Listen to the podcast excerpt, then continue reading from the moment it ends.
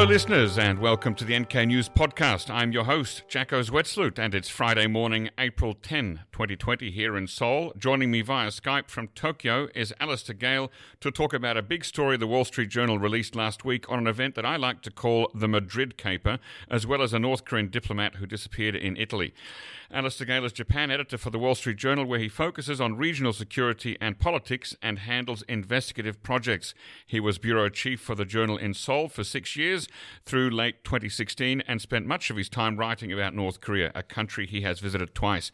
Alistair is one of three primary authors of the Wall Street Journal article that went up on 3rd of April titled Inside the Secretive Group Trying to Bring Down North Korea's Regime. Thank you for coming on the show, Alistair. Thanks for having me. So, the article, as I said, is called Inside the Secretive Group Trying to Bring Down North Korea's Regime. Uh, it's a great story. We encourage all of our listeners to go up on the uh, Wall Street Journal's website and read it. I guess there are three big strands to the story. The first is the spiriting away of the son of Kim Jong Nam after his assassination at Kuala Lumpur Airport in February 27, uh, 17. The second is the raid on the DPRK embassy in Madrid almost exactly two years later in late February 2019. And the third is the defection of North Korea's top diplomat in Rome that actually took place in late November 2018 but wasn't announced to the world until early January 2019. The story that you and your colleagues Bradley Hope and John Lyons wrote tells us that all three events were orchestrated by the secretive America based group Free Choson. Now, we already knew that the first two events I named were the work of Free Choson because they proudly announced that to the world. But the big scoop that you at the Wall Street Journal unearthed was that the third event, namely the defection of the North Korean envoy in Rome, was also related. Is that more or less an accurate nutshell summary? It is, yes. Um, you know, we focused on the Italy uh, operation because that was new to people. Obviously, you know, this this group has been written about in some detail before, but we felt that you know it was worth adding to the sum of knowledge and uh, detailing what happened in the Italian case as well.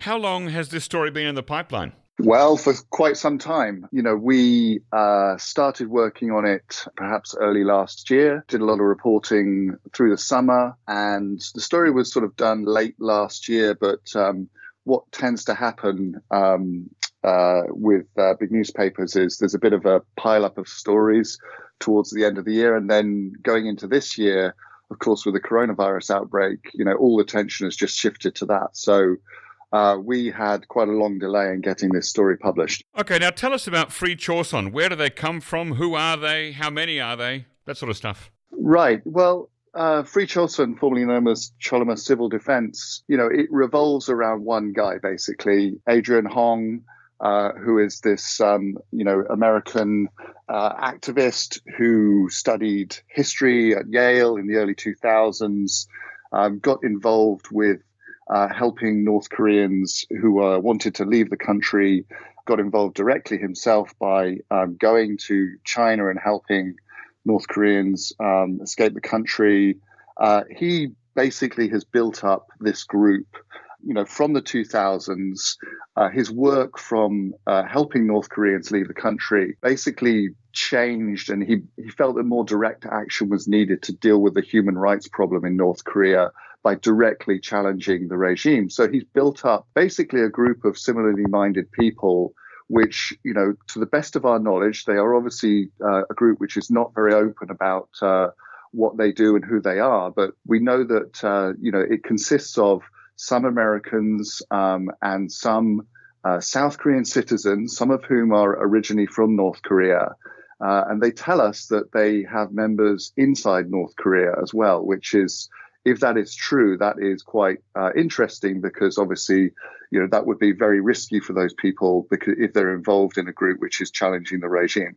So they seem to be. I mean, right now, uh, Adrian Hong is basically, you know, in hiding because uh, U.S. legal authorities.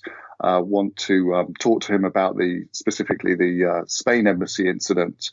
Um, so you know they're in somewhat of disarray right now. They're still uh, they have a website where they're still putting, you know, their sort of typically cryptic messages up. They still seem to be focused on, you know, new operations and helping North Korean defectors, but pro- probably not quite at the scale as they, you know, the same kind of scale as they were you know, in their sort of heyday period uh, the last few years, because without their leader able to sort of function uh, in the way that he would like, openly and you know, sort of uh, traveling around and organizing things. I mean, then obviously that makes it very difficult. So right now, you know, they're in a they're in a sort of fairly quiet period, but they may be working on other things that we don't know about. A couple of quick follow up questions. Um, have you been able to communicate directly with members or former members of Free Chosun? Yes, we have. I mean, I first had contact with them after the 2017 rescue of the family of Kim Jong Nam that you referred to. You know, as I say, they have a website, they have an email address. And I think every journalist I knew who, you know, was in covering the North Korea story contacted them to try and, you know, talk to them about the uh, the rescue of uh, Kim Jong Nam's family. Uh, they did respond to me after that, and you know, I had uh, email conversations with them. Actually, conversations is is probably making it uh, sound a little bit too grand. I mean, it was it was literally sort of erratic uh, messages where I would ask lots of questions. They would not reply for a long period of time and then they would come back with a sort of very curt response. And they're very difficult people to communicate with. They want to keep, you know, they're very sensitive to security.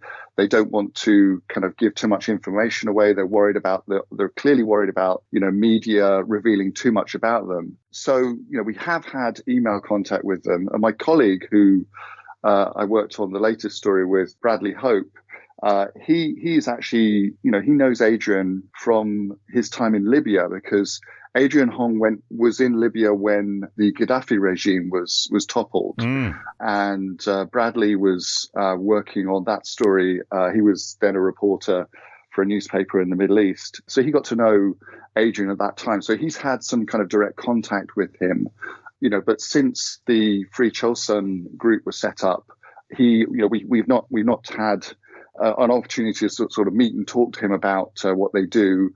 Uh, everything is funneled through their sort of official communication channel, their email address, and you know it's hard to get a whole lot of information out of them. But they are still using it. Yeah. The emails that you get back are they anonymous, or are they you know do you know who's writing to you? They are anonymous. Yeah. I mean we have a we have a reasonable um, you know reasonable you know assessment that it's senior people, perhaps even Adrian himself, but they are never signed uh, you know, there's nothing that gives away the, the identity of the person. Now, you said that Adrian is American. I thought he was a Mexican citizen raised or, or re- resident in America. Yeah, I mean, okay, his passport, I believe, is, is, you know, Mexican, but, you know, it's essentially a sort of Californian guy. You know, he his his parents are, you know, were missionaries um, mm. based in based in Mexico. So, you know that is that may be his national nationality, but you know this group is sort of very much a sort of Californian American operation. Uh-huh. You know, we know from people that have known him that he's very he, you know he likes to build relationships with people like U.S. lawmakers. Uh, you know, he's had meetings with John Bolton, you know, George W. Bush, other people sort of high up in, you know, the US government. And that's, I think, what he considers his identity to be, you know, first and foremost. Right. Now, do we know anything about why they changed their name from Cholima Civil Defense to Free Chosun? We don't. Uh, they, you know, did that all of a sudden. I think, obviously, Cholima Civil Defense, you know, if you don't know much about North Korea, you don't really know what Cholima is. Right. So that takes some explaining. Uh, Free Chosun is a sort of more direct version of what they're trying to, or more more easy to understand version of what they're trying to do. As long as you know that Chosun refers to Korea, well, that too. So yeah. it's to you know to free the country. You know they have uh, a group of people who they consider to be you know, potentially able to form a new government for North Korea. They, you know, on their website, they've described how they uh, they are issuing visas for uh, the, you know, Korea of the future, the North Korea of the future, uh, once it's been liberated you know, they, they have a big grand project here, which is to sort of fundamentally change lo- the lives of North Korean people by changing the government. So, you know, they're very ambitious and, you know, they, you know, there's a lot of things that they think that they can do. But obviously now that, you know, things are up in the air with uh, Adrian being kind of on the run. Yes. Okay. So let's go back to the events of early 2017 when Kim Jong Nam, the uh, the older half brother of Kim Jong Un, was dying of the nerve agent VX at Kuala Lumpur Airport. Where was his son Kim Han Sol living, and what was he doing? His son was living in Macau with his sister and uh, their mother. Uh, we don't really know much about what he was doing. Mm. He hmm. was you know, he he'd been studying uh, in Europe. Yeah, he had been um, studying, I think, at university in France. The last I heard. Right. He was in France and he was also in Bosnia for a period of time. Mm, he, he did a TV TV interview in in 2012 that you probably remember, where he talked to a Finnish you know TV station about you know his life, and he did mention in that interview that at some point he wanted to go back and help the people of North Korea. So that really sort of put him on the radar. And then in 2017, you know, he's in Macau. Uh, his father is killed, and according to Free Chosun's version of events, you know, the family contacted Free Chosun and asked for help to, you know, to get out, uh, which is when you know Adrian's team sort of moved into into uh, action, used their sort of diplomatic contacts to uh, get the family out, get them into basically into Taiwan, where our understanding is they were then passed over to the care of a uh, intelligence agency and taken on to uh, you know a safe location Not elsewhere. Not the Taiwanese intelligence agency, but in other countries. Right. It seems to be some kind of handover. A little bit of confusion at, at Taipei airport about who was doing what, but essentially, you know, the Free Chosun people helped them get there. And then, you know, this intelligence agency stepped in and said, you know, we'll take it from here. Thanks, you know, for all your work. So there's some coordination, there's a degree of coordination because obviously, you know, to know where this family is at any given point in time, you know, they're going to have to communicate um, with the intelligence agency.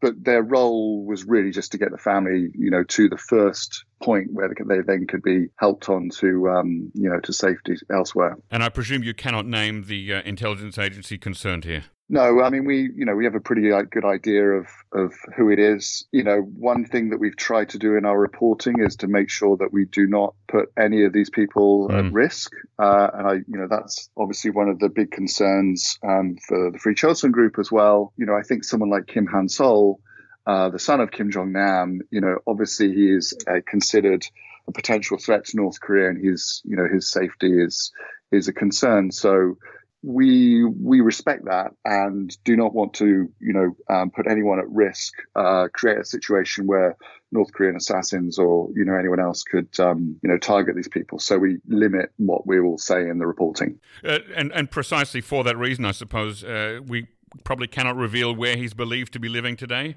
Right. I don't know if anyone has a has any knowledge of that. You know, it's certainly not in the, the journalistic community. Mm. Um, and he's not speaking would... publicly, is he? He hasn't uh, since that. Well, there was that short video that came out uh, in the days after his flight from uh, from Macau. But since then, he hasn't been speaking publicly to anybody, has he? Right. I'm not aware of any any of him being yeah uh, spoken publicly anywhere since that since that rescue. Now, the uh, at the time of the uh, the flight in early 2017. Uh, the website of uh, the what was then the Cholima Civil Defense mentioned the Dutch government and the then ambassador to both Koreas by name. Your article didn't mention that, but are you any the wiser about the Dutch role in all of this? Well, the Dutch, the former Dutch ambassador to South Korea, clearly had a role in making sure that the family of uh, Kim Jong Nam could get out safely. We don't know exactly what that role was. Uh, he has not, to my knowledge, spoken to any media and uh, has refused our request to talk to him. But the, you know, Cholima Civil Defense uh, thanked China, they thanked the US, they thanked the Dutch, and specifically the Dutch ambassador after the, you know, the, uh, the the escape of the family. You know, there seems to be a, a, kind of coordinated operation, presumably, you know, on the Chinese side. Obviously, you know, the families in Macau, they're going to have to get out of essentially what's Chinese territory. So the Chinese are going to have to sort of allow that to happen. They, you know, our understanding is that they had a pretty good you know, uh, sort of surveillance operation on the family of, of Kim Jong Nam. So right, they would have had to, so, yeah. they would have to um, uh, let that happen for him to leave. You know, the US, you can sort of guess what their role was, and the Netherlands is very interesting, but we don't really have much clarity about uh, what their what their involvement was. Okay, now we jump forward to November 2018 in Rome. Before we get there, what do we know about Free Chosun's activities between February 2017 and November 2018? Not a whole lot. They were still posting on their website. You know, they they're still talking about help, helping North Korean defectors. We have to remember, I think that you know that what grabs the headlines is the high level defections by mm. you know senior diplomats around the world, but this group uh, is involved in sort of more frequent you know, rescues of, of North Korean, average North Koreans, you know, people who want to leave the country, um, usually for economic reasons, um, and have to travel through China and get to, you know other countries like you know in Southeast Asia, or whatever. So that's a lot of what Free Chosun does is you know with those people, which is is not sort of covered by the the news media so much. So you know, my guess is that's really what they were focused on during that during that period of time. But presumably also, you know, figuring out what the next big uh, operation they could do, because you know the strategy has been to try to fundamentally undermine the North Korean government and the credibility within its own diplomatic, you know, community that you know this was this was a legitimate government by having senior diplomats around the world defect, they thought they could bring a crisis of confidence. Mm. Um, Actually, I want to return to that theme uh, a little bit later on. But so Cho Song Gil, uh, so he's the uh, he was described in your article as North Korea's top diplomat in Italy, but not the ambassador. Why is that? What rank was he actually? He was the acting ambassador. The previous ambassador was was actually expelled from Italy in late 2017 uh, the Italians told him to leave because of, you know, 2017 was a very uh, busy period for North Korean nuclear missile tests, and, and the Italians essentially kicked him out. So Cho Song Gil was just sort of filling that role. What we know that he, was that he was actually scheduled to return to North Korea at the end of uh, November 2018. So basically, he was you know filling that seat for a year. Mm and then you know was scheduled to go back. And wherever he went in Italy, he was usually accompanied by another North Korean diplomat, uh, Mr. Park. So how was it that in their defection, uh, Cho and his wife were able to get away from other embassy staff, and where did they go? Yeah, I mean that's a good question that we don't have a clear answer to. You know, we don't have a clear answer to how Free Chosun was, you know, able to reach uh, Mr. Joe without uh, Mr. Pak or anyone else in the North Korean embassy you know, sensing that there was there was a potential, you know, security problem. We know that you know Joe was was the acting ambassador. Um, you know, he had both his wife and his daughter in uh, with him. You know, he had some, you know, obviously he's high ranking in the country, so he could perhaps, you know, make some time, find a way to communicate. Free Chosun and find a way to reach him. You know, this this was um, I don't think anything that uh, you know people were expecting, and then it was a it was a real mystery when when he defected. Do we know anything about whether Free Chosun reached out to him first, or was it the other way around? We do not know that. You know, we do know that Adrian Hong, you know, in the in the Spain incident, had basically said that he was, you know, he he'd already he'd found a way to get into the the embassy in Madrid by saying he already had a a contact with people in there. So you know, it was in in the Spain incident. Obviously, it was you know, Free Chosun was the ones that were instigating it. I think it's a reasonable assumption to to make that Free Chosun likely instigated the the Italy defection, perhaps with some indication that Mr. Joe would be someone who would consider defecting. Uh, now, tragically, we learned from your article that they left uh, Joe and his wife left their daughter behind in the embassy. Uh, what can you tell us about her? Right. So we understand that she has some kind of medical condition. We don't know what it is. One uh, version of events I've heard from senior North Korean defector is that uh, she had some kind of um, perhaps a condition similar, or maybe maybe actually manic depression. You know, according to this version of events, uh, the family were all planning to defect together, and then on one day during a uh, while the daughter was in a manic phase, she started screaming uh, that uh, you know they were leaving, and uh, Mr. Joe and his wife couldn't calm her down, and she was basically giving away uh, the plan, uh, and they decided, you know, we don't really have any option here. We're just going to have to go right now and we can't take her with us because you know she's in a manic phase and we can't calm her down and if we take her with us then basically we're all um, going to be caught. So the only way to do this is to leave her behind. Now that that is an unconfirmed version of events that I've heard from a senior North Korean defector who has very good contacts in the diplomatic community.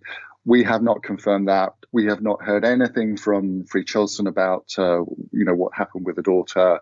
I believe that North North Korea has said, you know, that she is back in the North, and you know she has disowned her parents.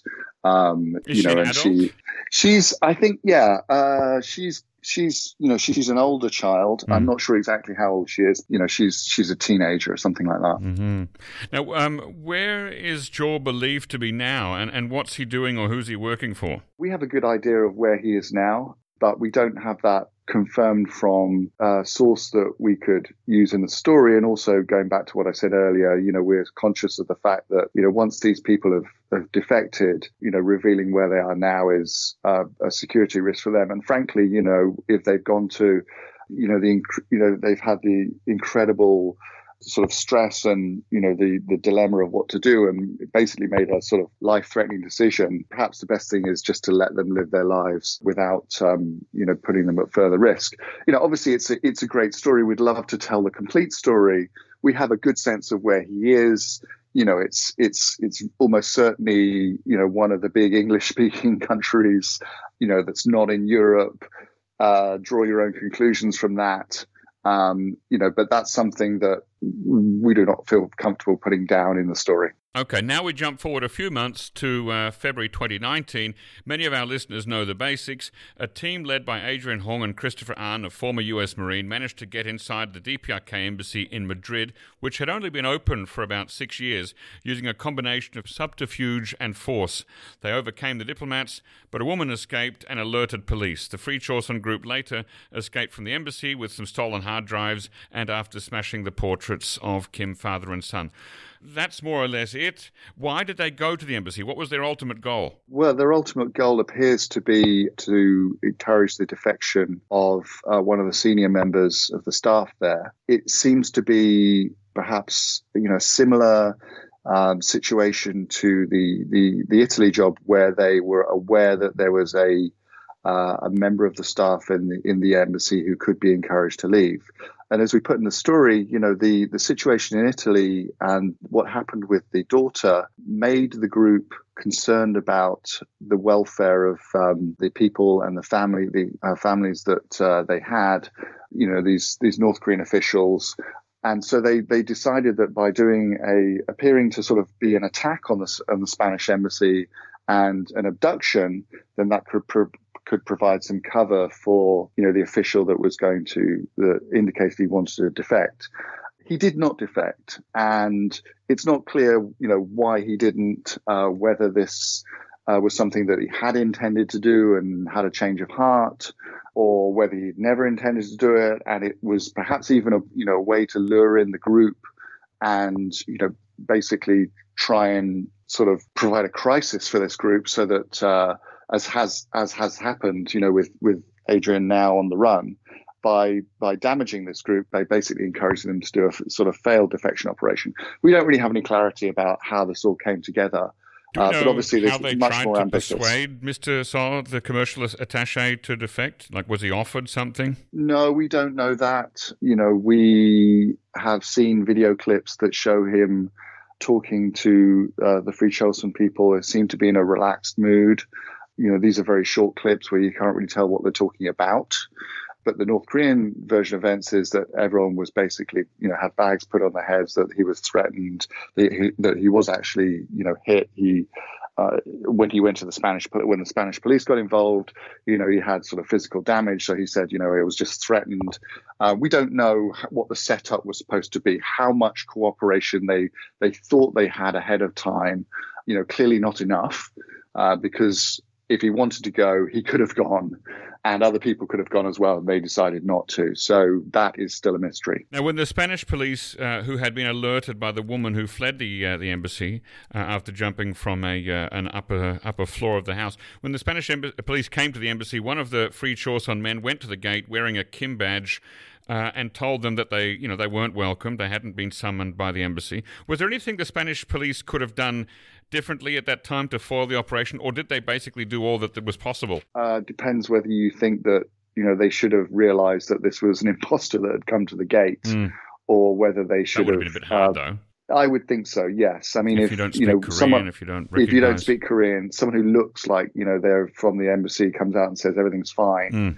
I would think, you know, in most countries, the police would say, okay, well, let us know if you need our help. Right. So it seems a little bit uh, of a stretch to say that they, you know, they should have intervened in any more serious way. Now, there's a conflicting story about beatings. The North Korean diplomats told Spanish police that they were beaten by the Free Chosun invaders uh, and showed some injuries. Free Chosun denies the beatings and said that these diplomats beat themselves or beat each other to make themselves look innocent in the eyes of the Pyongyang government. So we have this sort of curious juxtaposition of an apparently fake kidnapping followed by possible fake beatings with both sides trying to trick and fool Pyongyang. What do you make of that? Yeah, you know, again, uh, we have seen videos where they seem to Free Chosun group seem to be on you know good terms, at least with this guy, Mr. So, inside the embassy.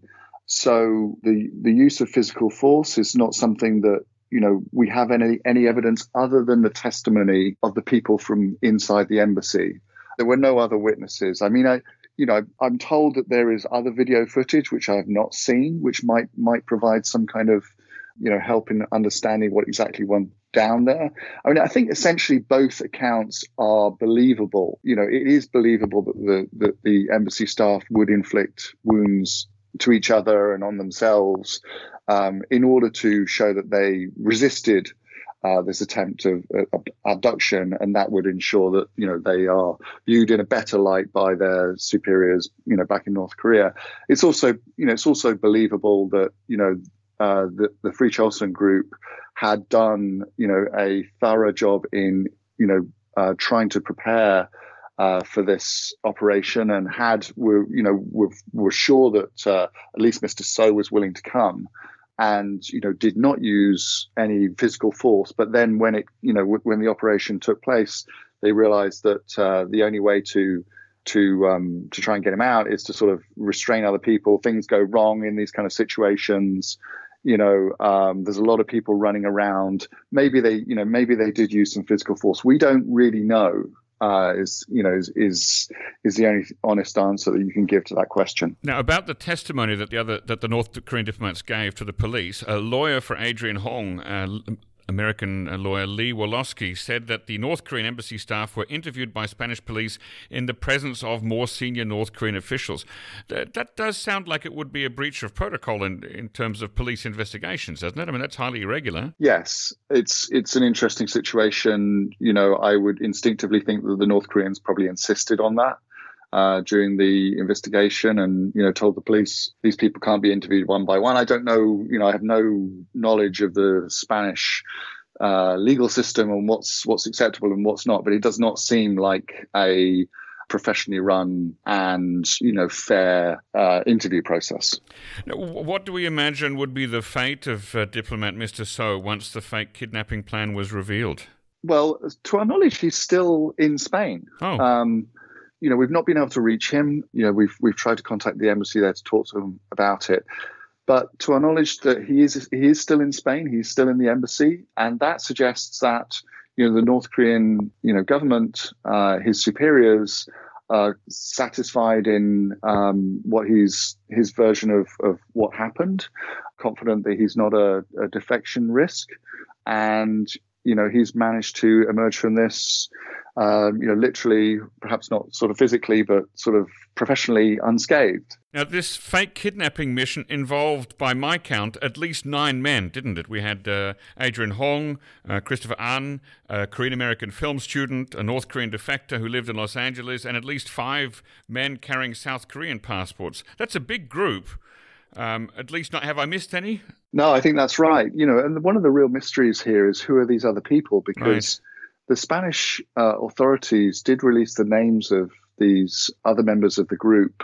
You know, as you mentioned, there are about five people that uh, have South Korean citizenship, uh, and yet we've seen nothing in in in any media, to my knowledge, about who these other people are. You know, it's a really interesting question about you know who who becomes a member of the group. How do you become a member of this, of this group? How these people manage to sort of retain their anonymity um, particularly given, you know, doesn't seem to be any sort of uh, reason the South Koreans would provide them with um, protection right now. I mean, obviously they're citizens. That means that the you know they have some degree of rights within their country. But when it comes to you know attacking a, an embassy of a, a country that uh, the South Korean government is trying to have you know normal diplomatic relations with, it would seem that those um, members of the group would be at risk. And yet we've heard nothing. How so, many of them have been arrested, questioned, or detained by any government at this stage? N- none of them, to my knowledge. I mean, only Christopher Ahn, uh. Uh, who is, you know, a former Navy SEAL who, you know, I think is probably one of the key people in this group for planning these operations.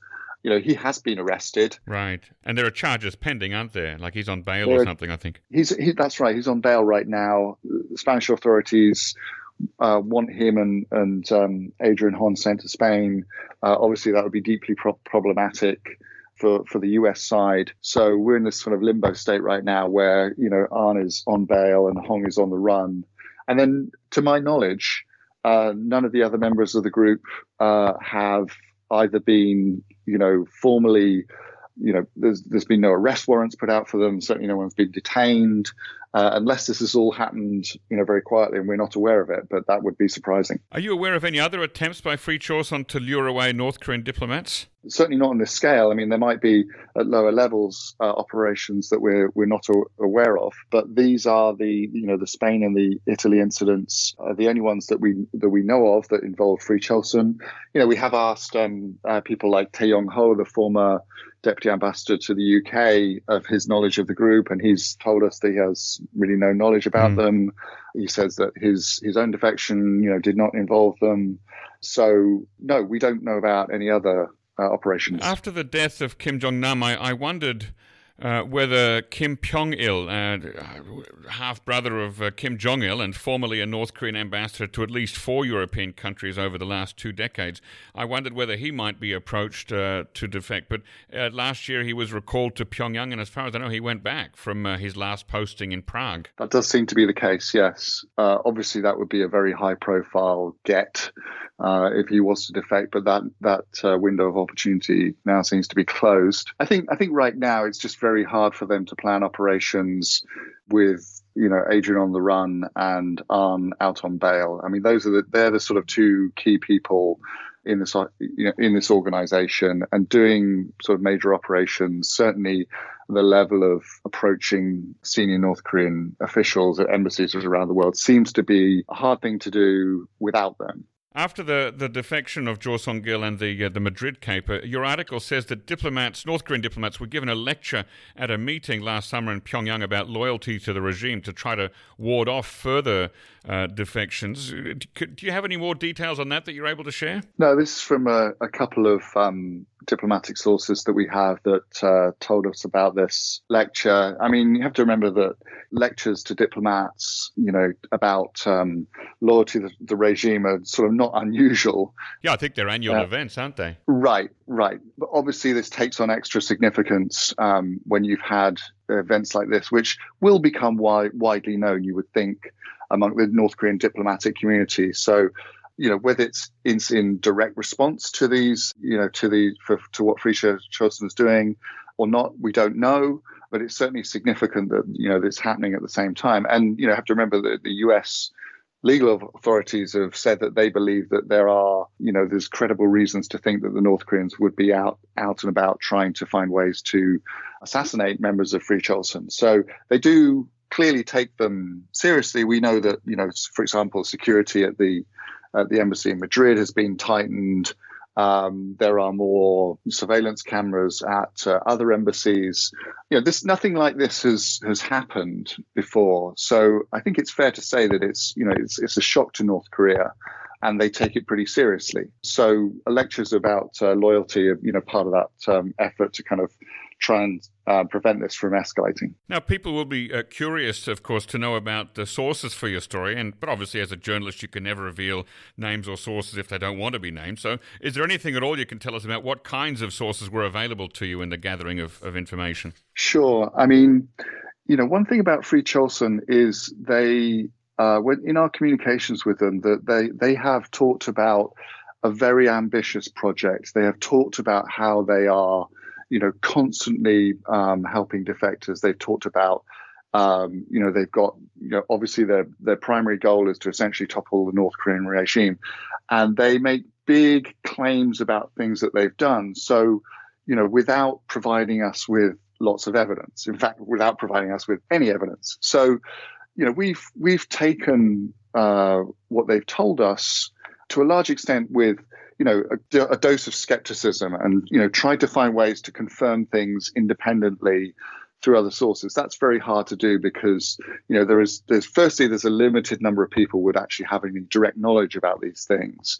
You know obviously if you're uh, involved in say the the italy case i mean we know that the the getaway car was driven by a member of free chosun but we also know that that that, that mr joe was then you know, basically passed on to a um, uh, an intelligence agency, which helped him out the country. Similar thing that happened to Kim Jong Nam's family. You know, so we have to look for those people that have direct knowledge about this happening, and those are you know we've had some success in finding people that would talk to us in very much on a you know background, deep background. You people you can't name uh, and we would not report this stuff based solely on what Free Chosun was telling us. Mm. You know, we we've we took a long time with this story because in the in the Italy case, you know, we don't want to run something, you know, that's just essentially people who might be telling us something to gain some credit without actually any proof. So we look for so we look for other other people that were aware of the project, at senior levels of government that are sympathetic to some degree to this group and people that have had also people in you know the human rights community as well that can verify this that are not necessarily working with free chosun so you have to look to look for independent confirmation and that's why the, you know that's one of the reasons this story took a long time is to find those people. But we have you know we're we're confident that we have enough people at the highest levels who directly know what went on to confirm this. So, you know, Free Chosun talks a talks a big game, but it, it is actually you know true uh, that they do have this uh, level of sophistication, ability to pull these things off. Well, now let's talk about that. You mentioned that, uh, well, you said uh, they talk a big game, and they certainly are interested in, in public relations for their, their stated aim of uh, creating cracks in the uh, the North Korean government and, and possibly overthrowing it. Is it a big threat to the regime, or was it ever? What's your sense of that? Yeah, I mean that's um, that's a great question that that doesn't have an easy answer. You know, I think what's important for this group is that uh, this is not just a flash in the pan, you know, with one or two incidents, but that they can try and build some momentum. You know, the idea is going back to what you know I was saying earlier is they they instill a crisis of confidence, and you get that by having a series of of you know significant um, breakthroughs um, defections of people like you know the acting ambassador to Italy, uh, you know, and those type of people around around the world, and that's what they need to have. They need to have this kind of momentum in order to just really change uh, the way that you know diplomats around the world think about their own circumstances. Should I get out now? You know, what's the you know what's the risk to me? Am I going to get recalled to North Korea? And should you know should I make the jump? But even but in the right case now, of Jo Song Gil, it's hard to know at this stage, hard to know whether that he was persuaded to defect or whether he was already at a stage like Tae Yong Ho was, you know, back in 2016, where he was, you know, uh, by himself sick of the system and, and ready to make the jump, and and and Free Chosun merely gave him a channel through which to do it. That's you, we can't know that at this stage, can we? That's a good point. You know, I think what this group does is they look for people that might be thinking about an alternative life. Um, and that may just be a sort of very a flicker. You know, you talk to people like Tae Yong Ho, and he says, you know, everyone kind of thinks about it from you know from time to time. Obviously, uh, you know, some are more serious about it. In his case, you know he he defected because you know because of his family. There are reasons why you might look at you know say the case you know the italian case the daughter you know what did the family want to bring the daughter? And that was a reason why he might be willing to defect. And obviously you know didn't work out that way. So i think i think you know yes there may be people who want to do it but there may be people who it's just a flicker in their mind and the you know what Free Chosun will try and do is is to basically capitalize on that, find a way to get into contact with those people, find a way to to tell them what the plan would be, reassure them about their their life, you know, outside of the North Korean system, and they need to keep doing that. Um, and if they can't keep doing that, then I would say the risk to the North Korean regime is pretty limited. But if they could get that momentum, and obviously right now, you know, it's hard to do with uh, uh, the the sort of legal authorities coming down on them in the US. Perhaps this is not going to be successful, but it's a it's a very interesting attempt to to to to sort of tackle things at a very high level and be incredibly ambitious about you know the project of challenging the North Korean government. And you can argue whether that's that's a, the right thing to do or not, and whether you know my personal view is that uh, you know this hasn't been done before, so might it you know it it might it might work. Um, many other many other things have been tried before. You know, engagement with North Korea, sanctions on North Korea. I put this in the pot of things, which is a strategy to to change North Korea for the benefit of the North Korean people, and maybe you disagree about the you know the methods of doing it and the risks that they're taking. You think this guy Adrian Hong is is completely insane, but I think you have to accept that this is a you know an interesting new strategy to deal with what is a, a human rights crisis, you know, which is happening every day and frankly people don't really care about it anymore. Now, your article mentions plans for an alternative government that Free Chosun was apparently working on, um, and and that possibly you know an ambassadorship was up for grabs for uh, either Jo Song-gil or uh, Mr. So at the Spanish embassy. And this plan of setting up a, a, kind of government in exile and putting some prominent defectors forward, they certainly wouldn't be the first group to propose that. Uh, in fact, Pak Gap-dong, who defected during the anti-faction purge of the late 1950s, tried to create a, uh, a government in exile from his base in Tokyo in 1993. Uh, the late Hwang Jang-yop also in the late 90s and early 2000s talked about that. Uh, Tae Yong-ho talked about a government in exile much more recently before he's turned to uh, South Korean politics. Was there any meat on Free Chosun's bones? Did you see any evidence of substance to their plans? You know, it comes in two parts, right? There's the there's the planning you know you can build your government in exile and you can staff it with people that have the expertise and the background in the functions that you would you would need for a for a viable government. And then there's a strategy to bring that government you know to to, to actually make sure that your your group is the one that takes mm. power. I think what's different with Free Chosun is that they have a strategy to try and you know get their government in power. Is it different to you know previous attempts? I don't know. I mean you know they have reached pretty far and wide looking for people that you know have you know experience in countries that have undergone crises. For example libya. I mean one of the the people that uh, adrian hong reached out to uh, was a you know a former libyan government official. And there are other government officials you know from other countries. So he's brought i would say he's he's tried to bring a kind of wider range of expertise uh, or at least experience about you know how you deal with a country in crisis than perhaps you know previous attempts at governments in exile which you know maybe sort of more narrowly focused on the North Korean you know defector community. Obviously those are the people that you know have real skin in the game and should be uh, very much involved in in the planning process. But I would say that the approach that Free Chosun has, has taken is to like what's the best you know, uh, who are the best group of people that we could put together to to you know to plan this out in a serious way using kind of you know what's happened in in the past with other other countries and having real practical knowledge of dealing with you know the many challenges that you would have of you know basically a transfer of power. So it's different in that sense, and it's different that they have a strategy to try and make it actually happen. Mm. Whether whether that strategy is is proving effective or not is is very much open to debate. Now, you also said in the article that opinion on Free Chosun is divided. Um, who's for and who's against them? Uh, do they have any alliances? Are well, there any governments uh, that are in favour of them? I mean, not not publicly. We know that they have advocates at senior levels of uh, certainly in the U.S. government. We know that there are people who feel that uh, there is value to the w- the work that they're doing.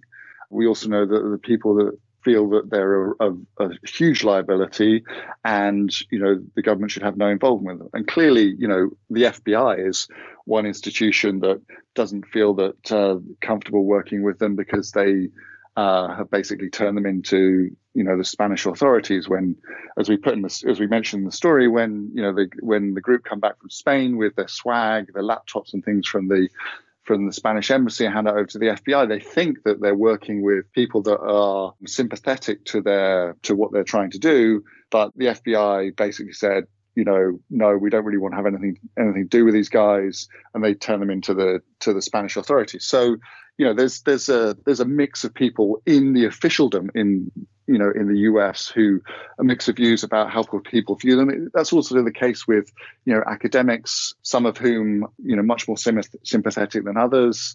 It's interesting to see how this divides because you know the North Korea field better than I do, but one thing I know is that people tend to be sort of fairly set in their ways when they have an idea about how, what's the best way to fix the North Korea problem and look for evidence that supports their their viewpoint. And Free Chosun comes along and does something completely different, and it's interesting to see how people react to that. Um, and it's true there are very there are very few people who will publicly say you know these guys are doing the right thing because essentially you know it's it's it's you know it's violent direct action in some cases.